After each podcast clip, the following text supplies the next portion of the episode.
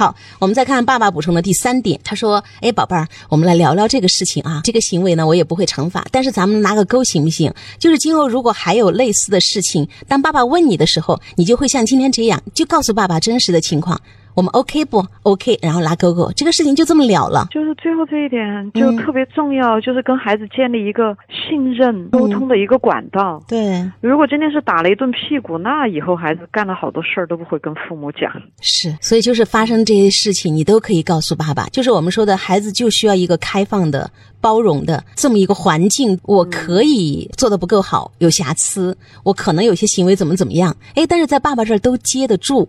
所以爸爸说，我们约定。你下次如果还有类似的一些事情，只要爸爸问你，都跟我说实话，就像今天一样，行不行？你看这里边没有任何的评判，就是一个说你错，你做的不好，你做的不对，怎么样都没有表达。对啊，所以说以后孩子他就愿意向爸爸求助嘛，有什么事要跟爸爸讲嘛，这就是能够建立这样一个沟通渠道。我们说父母要有容器功能，在孩子做得好的时候表扬他，在他做的有点状况的时候能够接纳他，嗯，这是非常重，而且能够让孩子保有一个。我基本是个好的这样的一个状态，对 对对，就是让孩子能够基本保有。如果今天说孩子撒谎，明天说他不认真，后天说他懒，万后天又说他傻，这样子孩子就无法在内心保有一个基本的。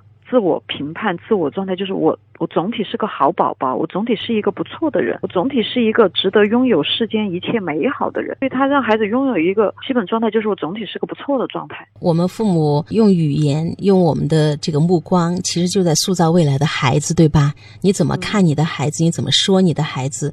啊，你是怎么看待？你最爱的这个孩子，其实孩子就会长成什么样子？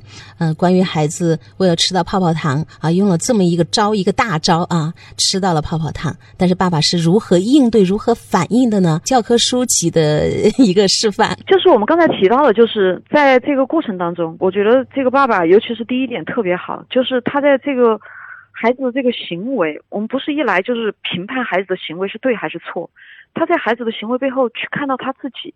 就是抚养人，我做了什么，然后引起了这一系列的反应，这是非常重要的。因为孩子生活在我们大人的身边，生活在我们与他的互动当中，大人你发出了一个什么样的信号，你收到了一个什么样的结果，就是我觉得他特别好的，就是他很敏锐的，第一步就是看到了自己的瑕疵，而且大大方方、光明磊落。毫不扭捏作态，道歉。是是是，所以我觉得我们大家都需要被这样的故事啊滋养一下。就在我们很多家长看来，简直就觉得是特别不好的一个事情啊！爸爸都解读的像一朵花一样的，任何事情它有正反两面。如果我们家长更多的用积极的转念的方式去做一些解读，建立孩子积极的这个心理能量，真的非常非常的重要。